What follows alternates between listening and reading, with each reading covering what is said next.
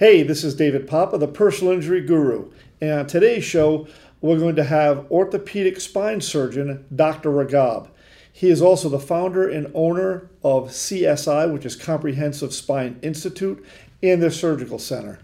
And he's going to come on the show today and he's going to talk a little bit about the differences between static x ray, MRI, and CAT scan so you know the differences. He's also going to talk about different injections for different injuries. He's also going to point out with demonstrative aids um, and also on um, his laptop different types of injuries to the discs, such as bulges, herniations, and extrusions. All three of them will be talked about. And um, you might want to watch this on YouTube um, to see the podcast that we're, we're doing right now because the demonstrative aids that he's using are much better off if you see it visually. But he's going to describe all these types of injuries and uh, you know all these remedies, and um, we should have a, a real good understanding by the end of today's lesson on exactly what happens when you have these injuries. And that's my goal is to give that to you. Uh, education is important, especially when you're talking about you know serious injuries to your spine. Um, so we'll see you back shortly on the Personal Injury Guru.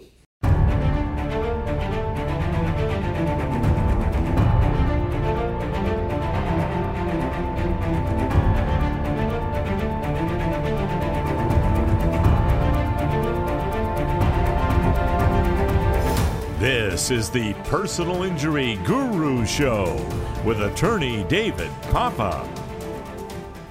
Welcome back to the Personal Injury Guru. I am David Papa, and I am here uh, with my guest, who is Dr. Ragab, and he is the founder and uh, owner of CSI, which is Comprehensive Spine Institute, and they also have an excellent surgery center, uh, as you might have heard from uh, from Nurse Mandy. And at this time, uh, I'd like Doctor to introduce himself. How you doing, David? And thank you for having me on the um, this show. Um, thank you. It's a pleasure and an honor. Um, I'm Dr. Ragab, and I am a spine surgeon, orthopedic spine surgeon, and um, I practice in Clearwater, Florida. I've been there for about 10 years right now. Okay, and just maybe for the benefit of uh, everybody out there, uh, what is an orthopedic surgeon? What do you do? What's what's the study of orthopedics? The study of orthopedics is dealing with anything that involves the bones, whether it's a, a, a trauma or a fracture, um, arthritis, um, degenerative conditions, conditions that we get as we age. And of course, the spine is made out of bone and nerves. Right. And so we deal with the bony aspect of it. Okay, and to start with, what I'd like to do maybe is um, talk a little bit about the spine. And if you could use the demonstrative aids, just let everybody know what we're looking at with that with that demonstrative aid as far as the the discs and the uh, and the bony structures and, and the vertebrae and all that. If you could kind of give us a little lesson on that, that'd be sure. nice. Um, this is an example of a whole spine, um, as you're seeing here. Um, the pelvis is down there, um, and then we have three parts to the spine: the neck area, and then the thoracic or the chest area, and then the lumbar or the low back area. And every segment, I'm going to use this model right here to try to explain what every segment is made out of. Um, so as you see, and these are the nerves coming down from the brain all the way down, all the way down to the tailbone. And at every level, two nerves come out of the spine. You can see them maybe better on this view. Um, and every one of these nerves, if it's the right side of nerves, they go to the, either the right arms or the right legs.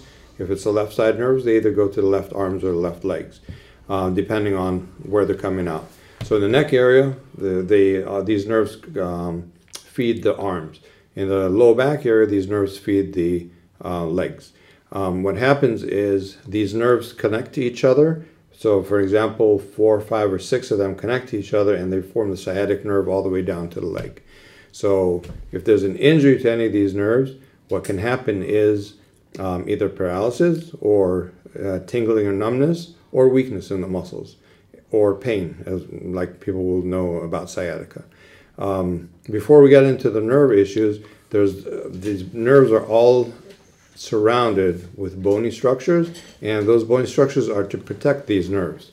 Um, it's it's a very good uh, protective layer. You can't protect the nerves more than bone, but sometimes what happens is between these bones is this gelatinous material right here, and that is the shock absorber between the bones. Every time we take a step or you're running, there's a little pounding right there. And that's to keep the shocks from the ground up, um, it, it, dissipates them. What happens is this, uh, this disc right here sometimes will rupture, and part of that disc will come out and push on the nerve, and that's a disc herniation, which will cause uh, sciatica and will cause a lot of pain for the patients, and sometimes weakness and paralysis. So that's the basic structure. There's the bony part, and then there's the disc part, the nerve part, and then there's in the back here the joints where there's motion right here, here and here, and these will, with age, will get arthritis, and they'll cause bone spurs, and sometimes those bone spurs will also pinch on these nerves, causing uh, sciatica. Okay, and, and for today's purposes, um, because I've been talking about automobile accidents and trying to um, educate people on how you handle these types of injuries from automobile accidents, I've heard of bulging discs, I've heard of herniated discs, I've heard of extruded discs. Right. Can you just kind of explain what they are?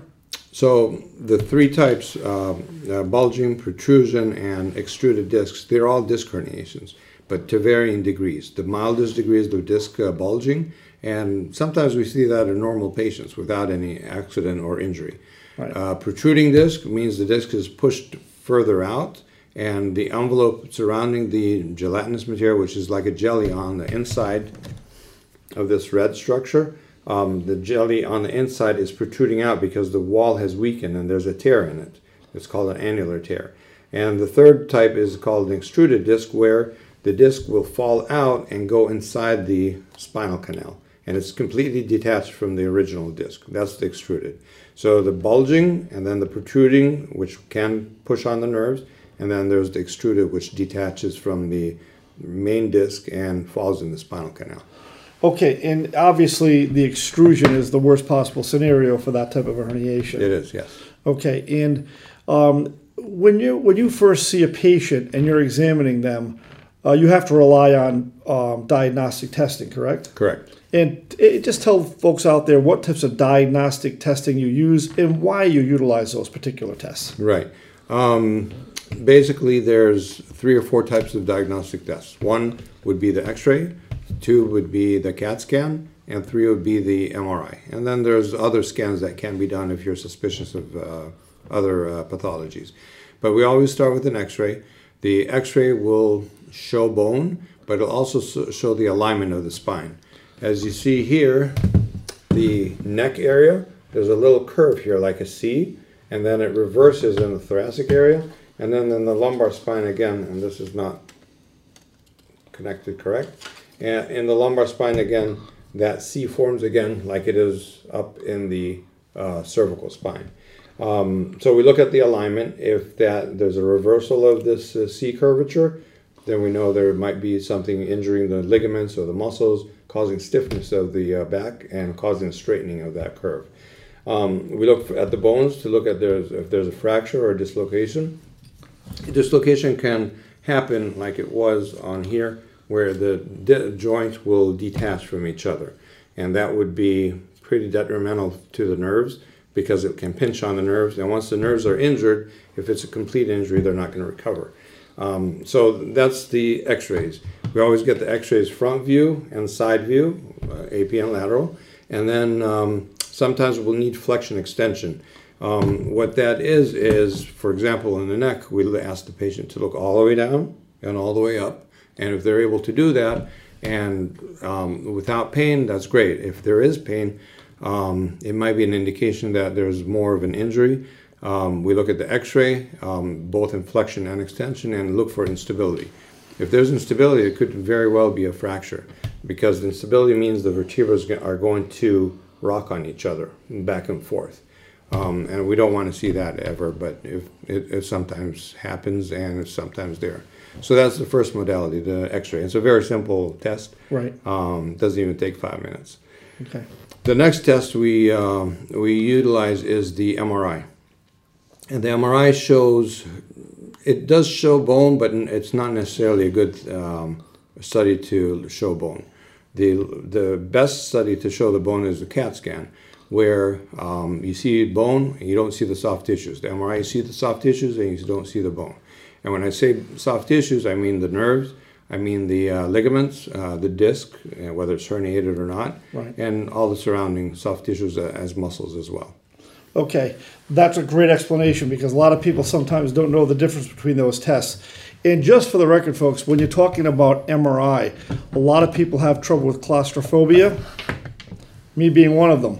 They do have MRI centers Right. where you can go, and if you're claustrophobic, you can actually sit up in an MRI and it just kind of ends right here and you're wide open. Um, and there are other X- MRIs where you can stand straight up and everything in front of you is wide open. So you don't have to worry about being claustrophobic anymore. Although I believe it's probably the better skin is probably the one where you lay down and go in the tube. Is that right? Right. Yes. Um, there's two types of tubes that you lay down in, and there's an open one and a closed one. The picture from the closed one is better than the open one. Um, gives better resolution, better sharpness, um, and it j- shows things much better. Right, but just in case you can't do it, and you're like me, you have to kind of choose for the lesser quality so you can live through the exam. Otherwise, maybe you can get medicated. Yes, you can. Usually- we uh, prescribe uh, just one pill, or Xanax or um, Valium, 40, 45 minutes before the procedure or the test, and it'll calm me down. Okay, very good. All right. Well, that's that's awesome information. Now I know that you brought with you on your laptop um, different um, pictures of herniations, disc bulges, extrusions, things of that nature. Can you kind of go over those so people can actually see, um, you know, people's spines and what they actually look like when you get the results back? Sure. Let me start with um, with a picture comparing an MRI versus a CAT scan, and in that picture, um, you can see here on the right side, on the your on your left is the MRI scan, and on the right is the CAT scan. On the CAT scan, you see the bone uh, bone blocks. In between is the disc, but you don't really see the disc itself because it's not supposed to show the soft tissues. You can see shadows of the soft tissue, such as the bowel right here, um, but it's mostly for the bones. So these are the spinous processes in the back. Those are the bumps that you feel with your fingers on down your spine, and then the nerve canal or the spinal canal is running down here, where all the nerves are, and then it's protected on the front with the bones and the discs. Um, so that's the CAT scan. On the other hand, the MRI, if you see it here on the left side, you actually see the nerves coming down here, which is this gray line all the way down here. You see the discs. You do see the shadow of the bone or the bones, um, but not as as good as the CAT scan is. Um, sometimes the bones will show uh, uh, inflammation in it or a bruising in it, so you know there might be a fracture there. Um, but ma- mainly the cat, the MRI is shown is to see the nerves and the discs Right.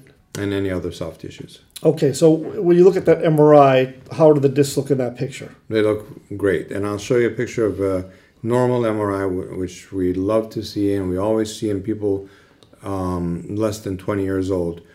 Right here, you can see that this is a normal MRI. Um, these are the bone blocks, these squares right here. The nerves are running down here, okay?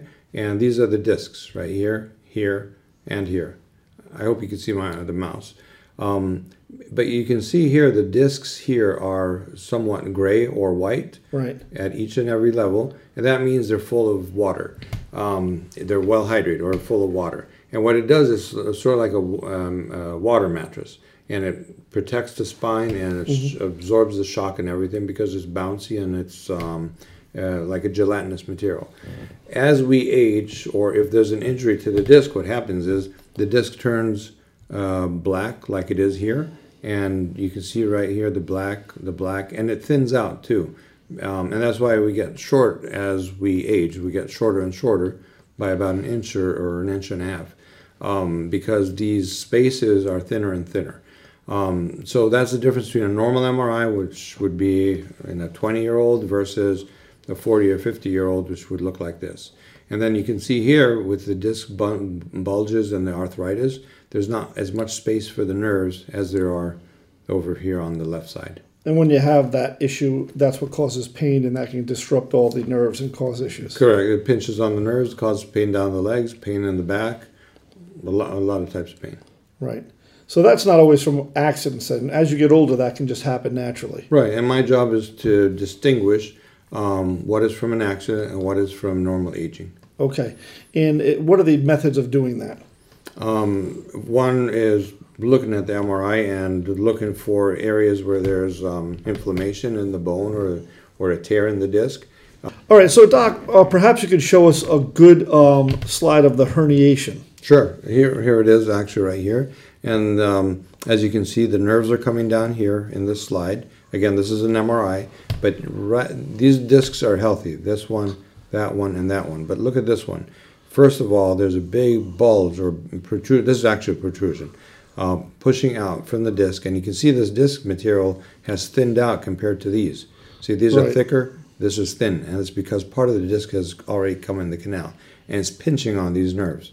So that's an example of a disc herniation, and the way to treat it surgically is to go in and just shave this part off. We don't want to lose anything from the inside, just shave this part off. And then this is another example, or and you can see the same disc herniation here.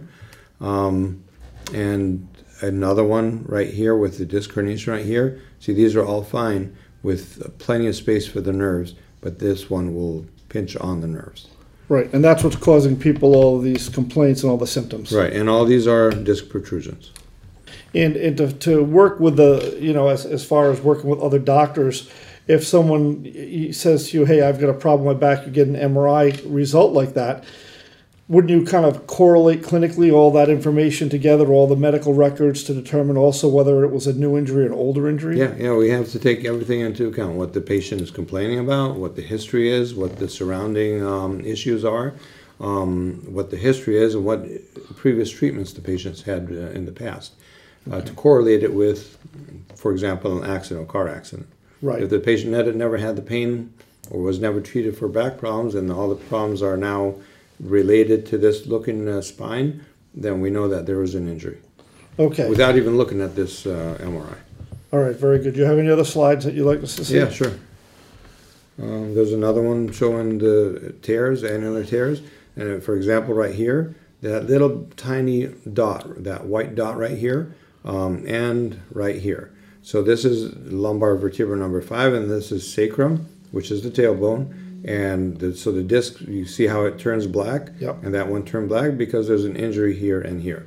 It could have been black prior to the injury, and because it's black, it's degenerated. It's never going to be as strong as the healthy ones, so it's easier to cause that tear in these degenerated ones. So it's more, you're more susceptible to injury if your disc is already um, Degenerated. degenerated like Right. that. It, it makes sense. Uh, something that's worn out is Right. more susceptible to injury than a normal one, Okay. a healthy one. And, and it helps because when people are in an auto accident, sometimes they get a rear end collision, which isn't that bad, but they're already susceptible to injury because they've got degenerative issues. Correct. Yes. And that can cause an injury kind of easy, so it doesn't have to be a massive impact. right. Correct. Correct. Because we get a lot of situations where people get into accidents, there's not a lot of damage, but they're complaining about terrible back pain. Right, right. And sometimes the MRI is not going to show anything at all. For example, whiplash injuries in the neck, Yep. where the um, you know there's the sudden uh, extension and then flexion and then extension again. That causes an injury, not to the not necessarily to the disc. It can to the disc, it can to the bone,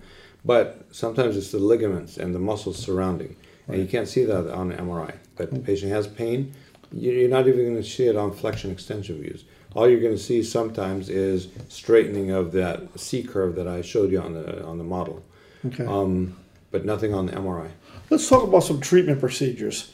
Um, how do you treat that type of an issue when the MRIs come back and you're like, well, we don't see anything wrong with the, the, the disc as such, but they're having those ligamentous problems? What do you typically do for that? So there's two types of treatments. Actually, there's three types. There's conservative, non-invasive, where we and we always start with this one, um, which is um, either chiropractic treatments, physical therapy, and between the chiropractors and the physical therapists, there's a lot of modalities that are done. There's massages to loosen up the muscles. There's uh, ultrasounds. There's manipulations. Um, there's a lot of uh, factors, and we go for you know a period of four to six weeks, twice or three times a week. Um, and if the patient is improving and improving, we keep going even more and longer because they're getting better. So why why if you have something good, why interrupt it? Right. Um, but if they're not improving, and you went four six weeks and absolutely no improvement, or things are getting worse, we tell the patient stop the therapy and let's look at something else. Something else would be looking at starting starting to do invasive, such as shots, needles, um, and injections, or surgery.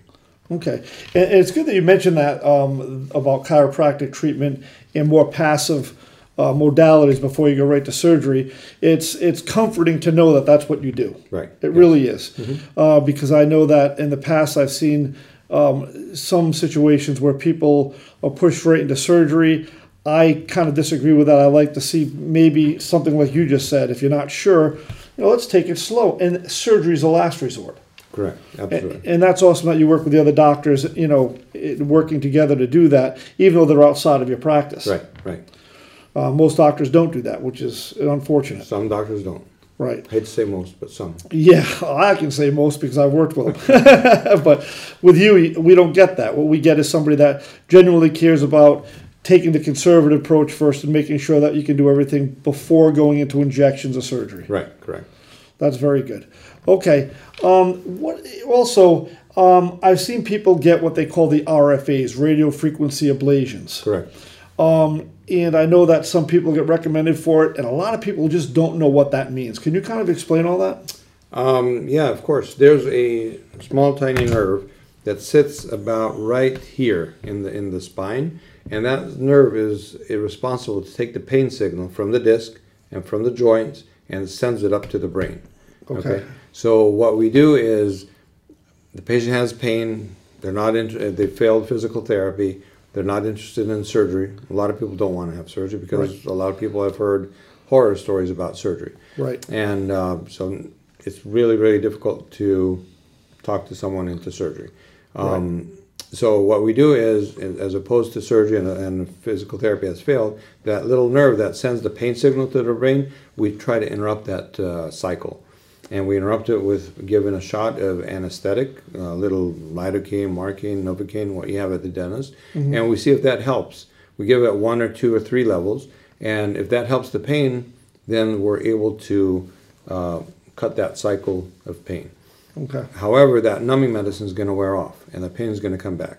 So to make it last longer, we put the we put a needle right there where the spot is where we injected, and the tip of this needle burns or heats up, and it burns the nerve.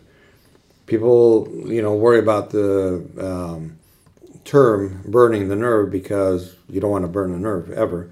But this type of nerve, um, its presence is is not doing any good. It's doing more harm than good.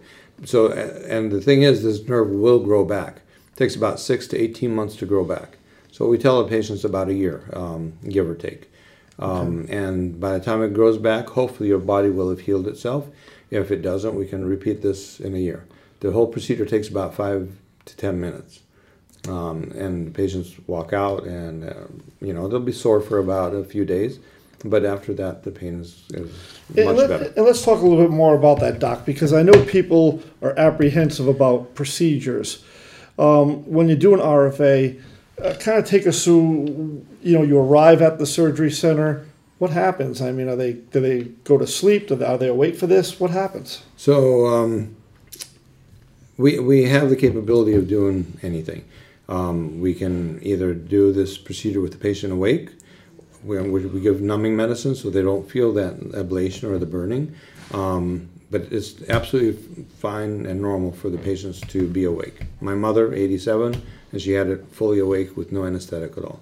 We do give some uh, topical anesthetic for the needle as it's going in. It's a cold spray, um, but that's pretty much the only pain.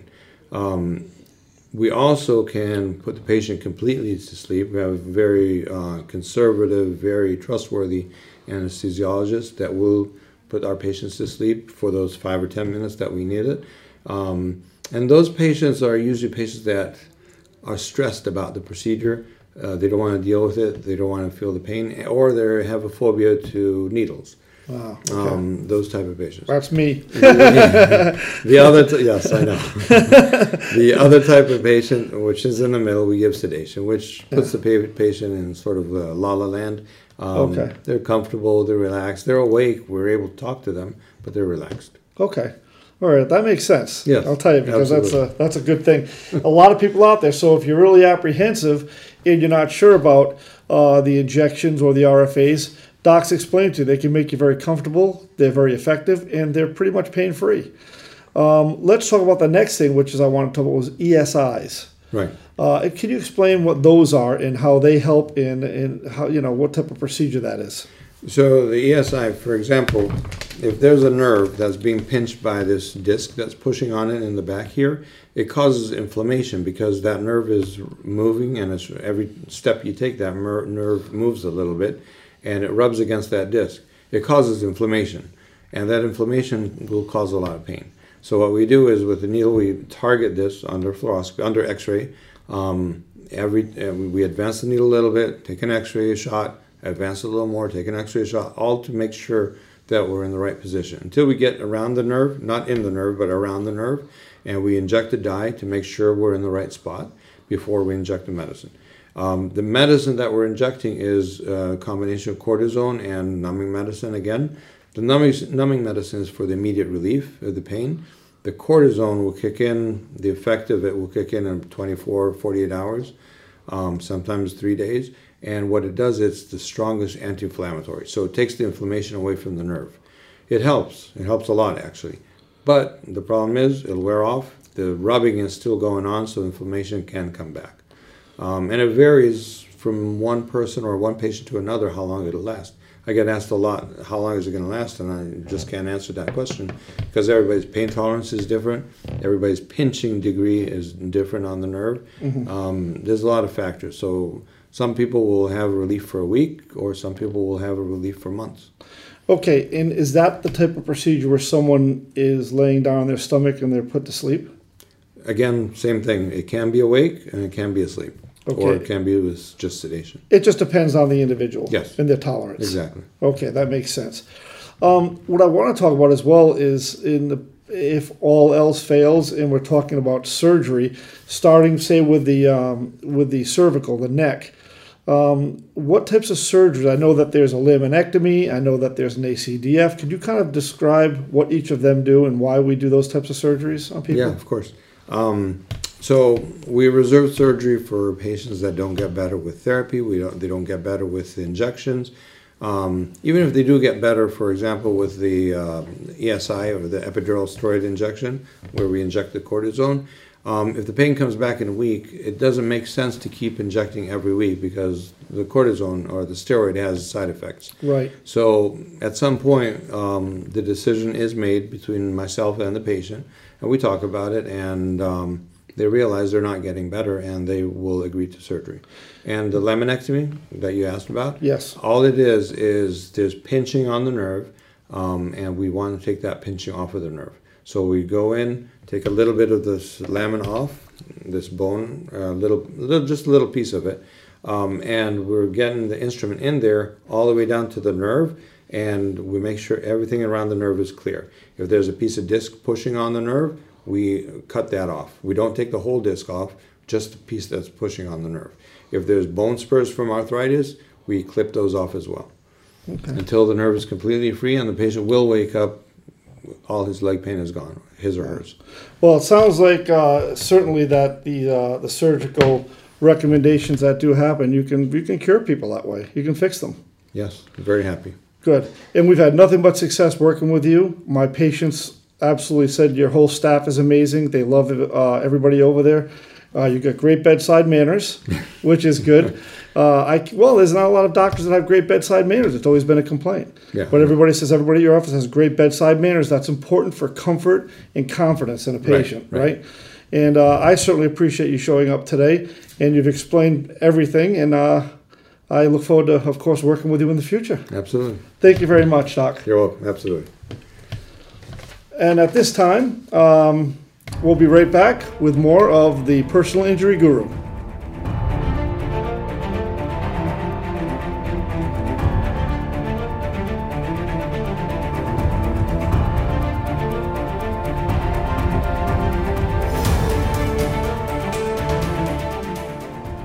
Welcome back to the Personal Injury Guru. And um, I'm David Papa, and you heard from Dr. Ash Ragab today. and he is a spine surgeon. And again, this gentleman has done a great deal of good for a lot of people. And I hope you learned something from it. I really do.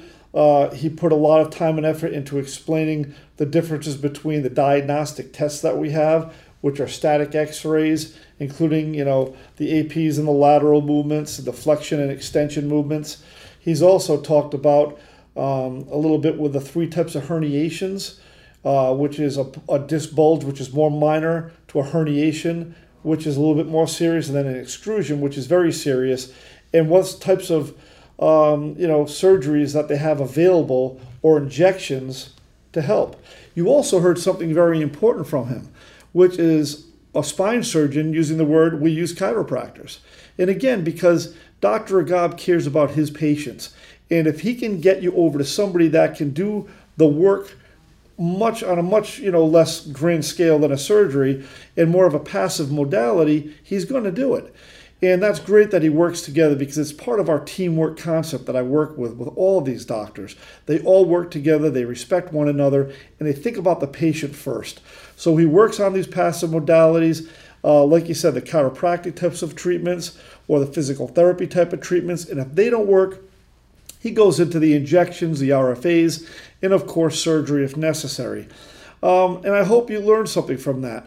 Um, and again, people are pretty much afraid of what they don't know, and there's a lot of unknowns when you're talking about spine surgery. Um, and I hope he explained the things that they do to you in a way that helps you out, or at least you know who to go to if you need this type of an, uh, surgery, or if you have these back issues and you want to get looked at. Um, at the same time, I'd like to say uh, thank you very much for watching. Um, and, and, if you like this, uh, obviously, you know, like, subscribe, and then share. And um, if you can go to YouTube channel, uh, subscribe to my podcast, I would appreciate it on your favorite podcast subscription or subscriber. And I would also like you to uh, send me any information you might have about my show. Uh, tell me what you like and what you don't like. And uh, I'll do my, my best to be able to accommodate everyone. I'm, I'm trying to give you a learning experience. I'm trying to give you these types of uh, people that can help you understand what happens when you're in an accident and when you're injured and what's available for you.